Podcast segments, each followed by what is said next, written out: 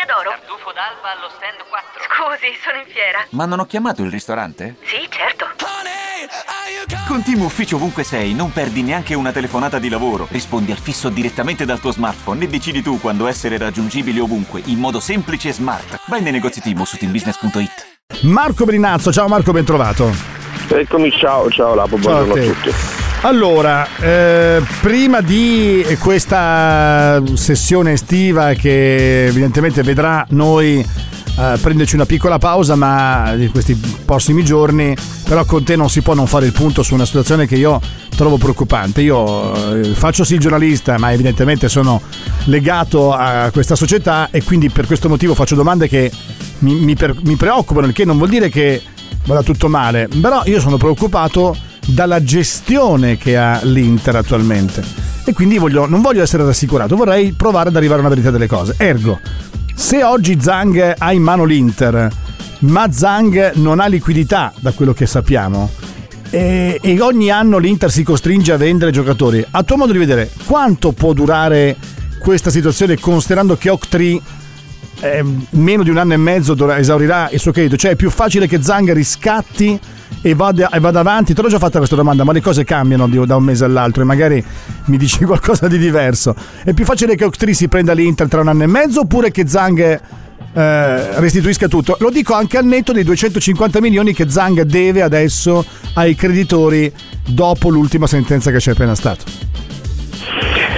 Beh, sai, eh, cre- credo che quella sia come dire, una de- deadline molto chiara e, in qualche modo sia un po' il, la polizza assicurativa dell'Inter. Nel senso che in queste ultime due stagioni, eh, essendosi chiusi i rubinetti di, di Suning, eh, l'Inter ha gestito una situazione dal punto di vista eh, economico non, non semplice. Eh, noi dobbiamo essere diciamo, come dire, lucidi nel, nel valutare tutta quella che è la gestione però Suning, no? anche Mm. quindi i primi anni in cui Suning ha emesso tra acquisto e emissioni di capitale, prestiti poi convertiti in capitale più di 600 milioni. Eh, sulla scia anche di quegli eh, introiti eh, che l'Inter eh, ha avuto di quelle emissioni di capitale eh, è stato come dire non complicato in qualche modo eh, portare avanti la gestione ordinaria.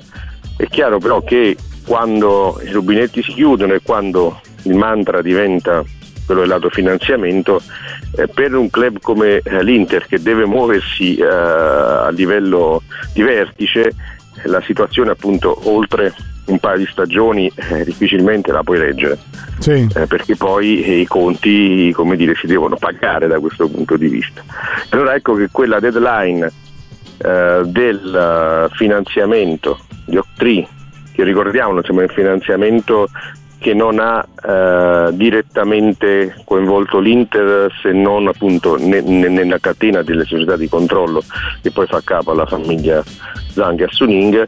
E a quel punto eh, voglio dire eh, nel momento in cui dovesse eh, pagare il debito o ristrutturarlo eh, e quindi impegnarsi ulteriormente, però allo stesso tempo Suning dovrebbe anche dire, modificare la sua politica di gestione del, del. Eh, eh, la- però la questione è l'Inter ha un debito che io da quando cos'è negli ultimi 11 anni mi sveglio la mattina la prima cosa che sento è l'Inter ha un debito eh, ma l'Inter ha un debito e però questo debito in un modo o nell'altro non riesce mai non solo a estinguerlo ma nemmeno a eroderlo cioè io è da anni che sento parlare di 600 700 milioni di debito quindi la domanda è come si può pensare di estinguere un debito semplicemente con la compravendita di giocatori e un, eh, magari anche con il settlement agreement cioè è un discorso non è un po' troppo lungo chiedo Sì, allora, eh, la parte debitoria, diciamo, eh, per fortuna eh, nell'ottica dei settori finanziari UEFA è molto relativa, nel senso che è un elemento che non viene eh, guardato, eh, viene guardato comunque in un secondo momento rispetto a quello che è il conto economico, diciamo, del singolo anno. E quindi da questo punto di vista eh, eh, non è un campanello d'allarme prioritario per la UEFA, lo diventa per un club che comunque ogni anno deve eh, sostenere quello che sono gli interessi. Eh, parliamo, lo sappiamo, insomma, ormai di oltre 30 milioni a, a stagione eh, che comunque, comunque bisogna far fronte. È evidente che, eh, come per il debito pubblico italiano, soltanto attraverso la crescita, gli utili e quindi la possibilità di andare man mano a erodere questa montagna eh, si può appunto risolvere il problema. Eh, l'alternativa eh, molto più drastica è quella che arrivi un compratore e estingua il debito. Eh, evidentemente non c'è un'alternativa a queste due strade. Per quello dicevo che nel momento in cui Suning, come dire, eh, tra un anno e mezzo dovrà porsi la, la scelta eh, tra andare a ripagare il debito, comunque confermare il suo impegno, eh, ovvero eh, non confermarlo, insomma, dovrà prendere una decisione laddove è la decisione vitale per l'Inter perché eh, continuare in una situazione di autofinanziamento dopo che lo si è fatto già per due stagioni significa poi condannare il club a un progressivo declino perché per quanto diciamo, il management uh, sportivo e quello aziendale uh, abbiano fatto bene in questi anni è evidente che, che lavorare insomma, a zavorra in un debito così alto e senza poter contare su immissione di capitale da parte della proprietà diventa proibitivo se vuoi stare a certi livelli. Eh, eh, infatti io non so, io mi sto chiedendo onestamente da due anni in qua, da quando è iniziata sia la vicenda del Covid sia la crisi acclarata di, di Suning, perché sono, io lo ripeto, sono passati due anni e mezzo. Due anni e mezzo. Io, io tenderei diciamo sempre più a distinguere quello che è diciamo Suning sì da quello che è il ruolo eh, o da quelli che sono i progetti della, della famiglia Zhang. Certo. Nel senso che eh, la crisi industriale di Suning, eh, anche finanziaria, diciamo, legata ad alcune scelte di investimenti sbagliati, l'acquisto della catena Carrefour, il prestito a Evergrande, eh, come dire in qualche modo è stato risolto dall'intervento dello Stato, delle di altre corporation cinesi che, hanno, dire, che sono entrate nel capitale eh, del gruppo. Ricordiamo che è un gruppo che comunque so, nel 2020 ha fatturato più di 90 miliardi di dollari. Mm. Eh, il problema vero è che eh, per il governo di Pechino gli investimenti sul calcio sono importanti ma sono stati dire, rifocalizzati sul territorio cinese c'è stato l'anno scorso un piano molto importante, non come quello del 2015-16 che guardava all'estero soprattutto a, a, all'importazione di grandi giocatori, ma invece all'investimento sulle città eh, cinesi, quindi la costruzione di stadi, centri sportivi per i giovani, eh, cosa che conferma quindi il, progetto, il grande progetto di Xi Jinping di ospitare e vincere un mondiale entro il 2050. Però appunto gli investimenti all'estero non sono considerati più prioritari in particolare sul calcio e in qualche modo l'interesse della famiglia Zhang, in particolare di Steven Zhang per l'Inter, eh, è molto eh, più personale che industriale, non so come dire in questa fase. Mm. Eh, l'idea forse è quella appunto che eh, di attendere un momento in cui si potrà di nuovo riaprire i rubinetti, eh, sperando che avvenga prima di un anno e mezzo e quindi poter rilanciare il progetto eh, Inter eh, in un contesto diciamo, politico-industriale che non vede più questo tipo di investimenti come prioritari. Eh, e in questo senso allora ribadisco come azione con Tri rappresenti in qualche modo la polizza assicurativa per il Fiammino Azzurro. Sì, devo dire che guardando il trend eh, di quello che poi eh, avviene in Cina sembra che le autorità cinesi, almeno sembrava, eh, determinate a rilanciare la crescita economica e quindi tornando a formulare o a far fare investimenti alle aziende impegnate all'estero. Per questo motivo ho a un certo punto sperato che venisse sbloccato eh, anche quello che è capitale, perché da quello che abbiamo capito, la, le due cose che, che dobbiamo sapere è che appunto Zhang non è che non abbia i soldi o Suning non è che non abbia i soldi, quello che ci è sempre stato detto è ce li ha ma non può usarli, nel senso che sono tutti in Cina. Mi pare è corretto adesso questa cosa o non è più Sì, fond- fondamentalmente eh, nel momento in cui il capitale diciamo, di della Suning in difficoltà è stato dire, rafforzato, blindato con l'entrata anche di corporation statali, eh, chiaramente i diktat della politica sono ancora più pregnanti, non che prima non lo fossero, sappiamo insomma, quanto è complicato i, i, i, decifrare il, dire, l'input politico che, che, determina le scelte industriali eh, in Cina anche di aziende formalmente private. Quindi diciamo che fondamentalmente eh, non interessa investire in, in, club esteri, non interessa più acquistare giocatori importanti, quello che è venuto nel biennio 2015-2017, tanto per intenderci, e di conseguenza diciamo, o eh, l'Inter in qualche modo eh, trova la strada autonomamente per crescere oppure diciamo, eh, a, a Suning è vietato immettere capitale e spendere soldi per qualcosa che Pechino eh, non ritiene eh, essenziale. Abbiamo sempre detto che appunto come lo era a un certo punto essenziale, è diventato non essenziale, questo non vuol dire che non possa tornare essenziale, eh, appunto per, per, dinamiche molto più complesse che attengono a tutti gli investimenti sulla via nuova via della seta, eh, quindi diciamo può cambiare lo scenario e io credo che fondamentalmente Steven Zhang e la famiglia Zhang siano eh, come dice, stiano augurando questo, insomma stiano lavorando per questo in un contesto che per loro certamente non è quello florido, floridissimo di quando sono arrivati in Italia, ma non vuol dire insomma, che siano improvvisamente diventati poveri. Ecco, ecco però l'Inter brucia 10 milioni di cassa ogni mese.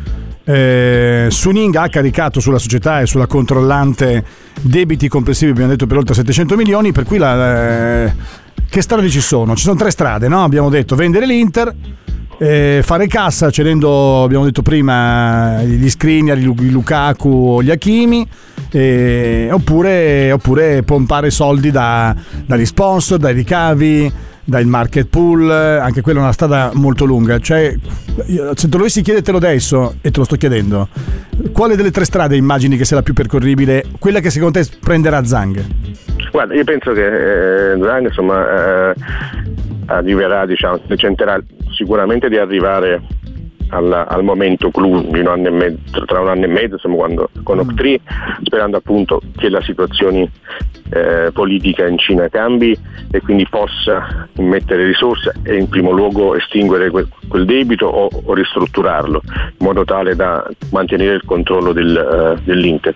Altrimenti diciamo, non resta altra strada che quella della, della cessione perché aggredire quel, quel debito diciamo, eh, semplicemente puntando su, sui ricavi, sulla crescita dei ricavi, eh, non è pensabile diciamo, in un arco temporale eh, limitato. Quindi diciamo, quel debito eh, resterà e si dovrà fronteggiare anno per anno, per cui la strada maestra resta diciamo, dal punto di vista finanziario quella della un'eventuale cessione eh, con una valorizzazione del club. Eh, pensiamo diciamo, a quanto potrebbe in questo senso influire eh, la questione stadio e in quest'ottica diciamo, affrontare strutturalmente la questione. È chiaro che l'Inter eh, deve liberarsi eh, di quel fardello, almeno diciamo, in un'ottica quinquennale, mm. eh, perché altrimenti appunto, diventa difficile competere eh, non tanto a livello italiano, anche se come abbiamo visto nel caso Bremer diventa complicato anche reggere magari il confronto con la Juventus. Eh, però diciamo, la, eh, lo scenario rispetto a tre anni fa si è invertito, nel senso che tre anni fa, prima della pandemia, avevamo sicuramente un Inter e una Juventus eh, in grande spolvero alla vigilia delle operazioni Ronaldo e alla vigilia dei tanti investimenti che avrebbe fatto l'Inter con Suning che aveva il vento in poppa, il Milan era all'inizio della stagione Elliott in mezzo al guado con problemi di indebitamento, eh, con ricavi praticamente al minimo storico. E oggi diciamo che Juve e Milan stanno sicuramente in una posizione migliore eh, dell'Inter, eh, l'Inter non è messa magari come il Milan di, del 2019, il problema vero sono quelle le, le prospettive a, a breve termine, perché evidentemente se devi fare un utile di mercato eh, alla fine di questa diciamo, sessione, sì. perché quello diciamo, ti chiede la proprietà, eh, lavori con le mani legate. È vero che l'Inter diciamo, può fare plusvalenze e quindi andare ad, a migliorare i suoi conti da qui al 30 giugno 2023, quindi ha eh, teoricamente ancora la sessione invernale e parte della sessione estiva della prossima stagione per fare cessioni eccellenti, mettiamola così. Eh, però, però scusami, vendere diventa complicato. Però perché eh, l'Inter eh, si è detto per um, cos'è, mesi che l'Inter sembrava dovesse fare un, dei ricavi entro il 30 giugno del 2022 e poi magicamente si è scoperto che era il 2023. Cioè, io a volte Ma rimango quello, interdetto. Quello è stato, non so perché, diciamo che mm. anzi diciamo, non aveva tanto bisogno sul 30 giugno 2022 perché si portava dietro le plusvalenze della precedente mm. eh, sessione di mercato, quella estiva dell'anno scorso dove le plusvalenze appunto erano state importanti e molte di quelle appunto eh, sono andate su, sui conti giusto al 30 giugno 2022. Eh, Diciamo che sì, sarebbe stato utile magari fare una plusvalenza entro il 30 giugno 2022, ma non era essenziale. Eh, quello che è essenziale diciamo, è che il surplus del calciomercato in questa sessione, questa è l'indicazione che ha dato Zhang, uh, sia positiva insomma, eh, entro questa sessione di mercato. Altra cosa è l'impatto sui bilanci, ripeto, per cui c'è molto più tempo. Sì, no, infatti mi chiedevo sempre se il market pool, eh, i ricavi, gli sponsor che sono inevitabilmente aumentati, lo stadio che è sempre pieno adesso, gli abbonamenti, non possono contribuire a una voce di spesa, a una voce, scusami, di, di ricavi che per l'Inter sono importanti, che due anni no, fa no, non questi sono, sono, fondamentali e Lapo però chiaramente eh, servono a ridurre quel gap tra costi e, e appunto entrate che ha determinato gli importanti rossi di bilancio delle precedenti stagioni, anche dovuto alla pandemia. Quindi è chiaro che eh, rinnovo con, con Nike, altre sponsorizzazioni, tutto quello che l'Inter sta facendo sul fronte dell'e-commerce, dello sviluppo digitale, eh, che sono dire, innovazioni di cui magari non si vedono i frutti nell'immediato, ma che assolutamente mettono l'Inter dire, sulla carreggiata dei club moderni, eh, è chiaro che influiranno e andranno a ridurre progressivamente il gap eh, che oggi produce deficit, che ha prodotto deficit per oltre 300 milioni no? nelle stagioni della pandemia, nelle due stagioni della pandemia. Eh, aiuteranno, sono fondamentali. Quello di cui stiamo parlando però è la parte dire, strutturale, patrimoniale eh, e quindi di sviluppo del club che non può che passare da una proprietà che ritorni dire, a investire o quantomeno a garantire la possibilità di mettere capitale e non costringere in qualche modo ad agire con le mani legate eh. una dirigenza che poi si trova appunto, prendiamo il caso Bremer, a dover fronteggiare dire, offerte che oggettivamente diciamo, non può andare a contrastare.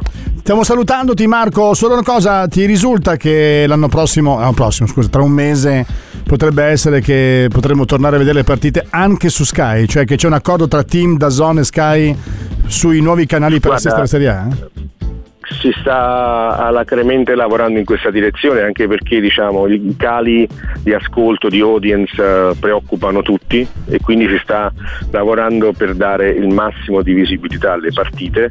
Eh, ovviamente le, le, questioni contrattuali andranno definite nel senso che eh, bisognerà capire se chi ha un abbonamento a Dazon può vedere le partite anche su Sky o viceversa, cosa che non credo, che bisognerà comunque passare da un abbonamento su Dazon, quello che sarà quindi è più semplice magari la, la, visibilità delle partite nel senso che ci sarà magari un canale sulla piattaforma Sky e quindi si potrà vedere sul satellite anziché via streaming la partita insomma questo potrebbe essere vediamo, un, speriamo, un vantaggio vediamo. soprattutto insomma, per tante aree in cui il segnale non è, non è il massimo decisamente, diciamo, decisamente.